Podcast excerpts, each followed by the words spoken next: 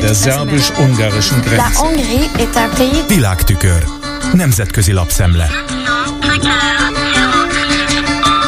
Köszöntöm a hallgatókat! Az ARD német közszolgálati tévéadó a médiaszabadságot érő fenyegetést emeli ki a hivatalos megfogalmazás szerint szuverenitás védelemmel foglalkozó magyar törvényből. A beszámoló szerint a törvény szövege egyfajta összeesküvési narratívával indul, amikor azt állítja, hogy Magyarország szuverenitását támadják, hogy külföldi szervezetek az országra akarják erőltetni saját érdekeiket. Idézi az ARD Orbán Viktor miniszterelnököt, aki egy interjúban arról beszélt, hogy nem tisztességes, ha a média külföldi pénzzel próbálja befolyásolni az emberek politikai döntéseit. Megszólaltatja Urbán Ágnes médiakutatót, aki felhívja a figyelmet arra, hogy az új szuverenitás védelminek nevezett hatóság titkos szolgálati értesüléseket is felhasználhat. Az viszont nem világos, hogy az így összeállított jelentések járnak-e majd jogi következménnyel. A kutató úgy gondolja, hogy besározó kampányokhoz szolgáltathatnak majd alapot. A célba vett személyeket csalóknak, külföldi ügynököknek, dollárbaloldalnak, dollármédiának minősíthetik.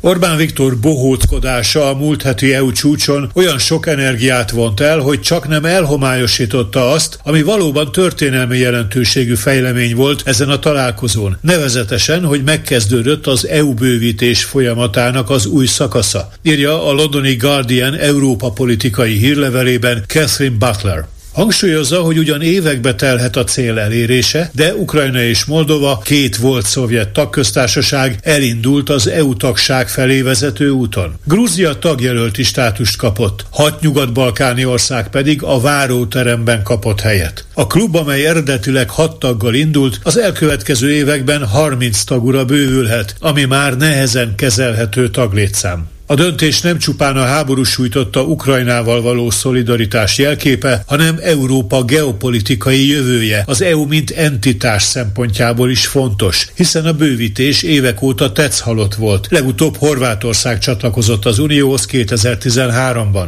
Az ugyan példátlan dolog, hogy egy háborúban álló ország csatlakozási tárgyalásokat kezdhessen, de az orosz agresszió átformálja Európát, szögezi le Catherine Butler. Néhány megfigyelő azonban, folytatja, aggódik amiatt, hogy az EU túlságosan magas árat fizetett ezért Orbánnak, aki szélsőjobbos utánzóival együtt most vérszemet kaphat. Van valami keserű irónia abban, hogy az unió vezetői annak érdekében, hogy kibővíthessék és megerősíthessék az európai demokratikus térséget, és ezzel jobban tudjanak ellenállni Putyin Oroszországának, lehetővé tették Orbánnak, hogy úgy tegyen, mintha képes lenne keresztül gázolni azokon az elveken, amelyekért Ukrajna küzd, jegyzi meg Butler. Mint írásából is kiviláglik, a szakemberek eltérő nézeteket hangoztatnak. John O'Brennan akadémikus szerint ez volt az európai integráció 7 évtizedes történetének eddigi legrosszabb döntése, amit a múlt héten hoztak. Paul Taylor azonban úgy fogalmazott a Guardian által közölt cikkében, hogy az EU mégiscsak átevickélt valahogyan, miként ezt mindig is megtette. A történelmi bővítés ablakát sikerült kinyitni, és hogy a helyzet annyira rossz-e, miként az most látszik, az idő majd megválaszolja.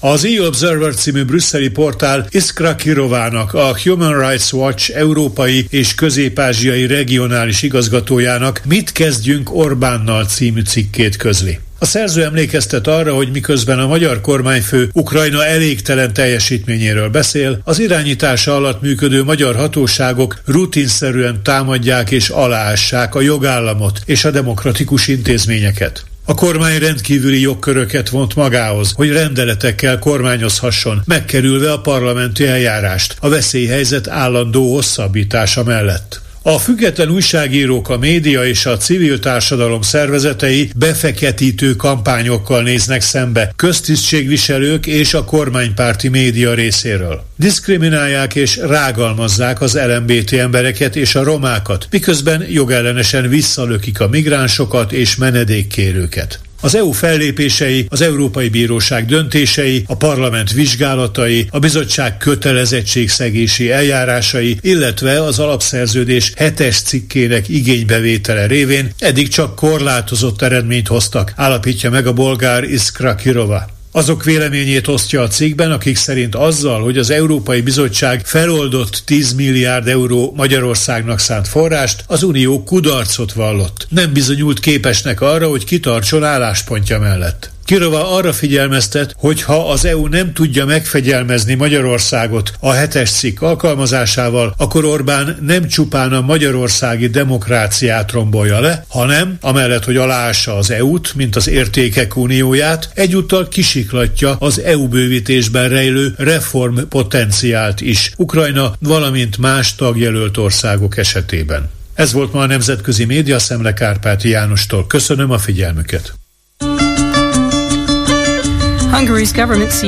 Der szerbus-ungarischen Grenze.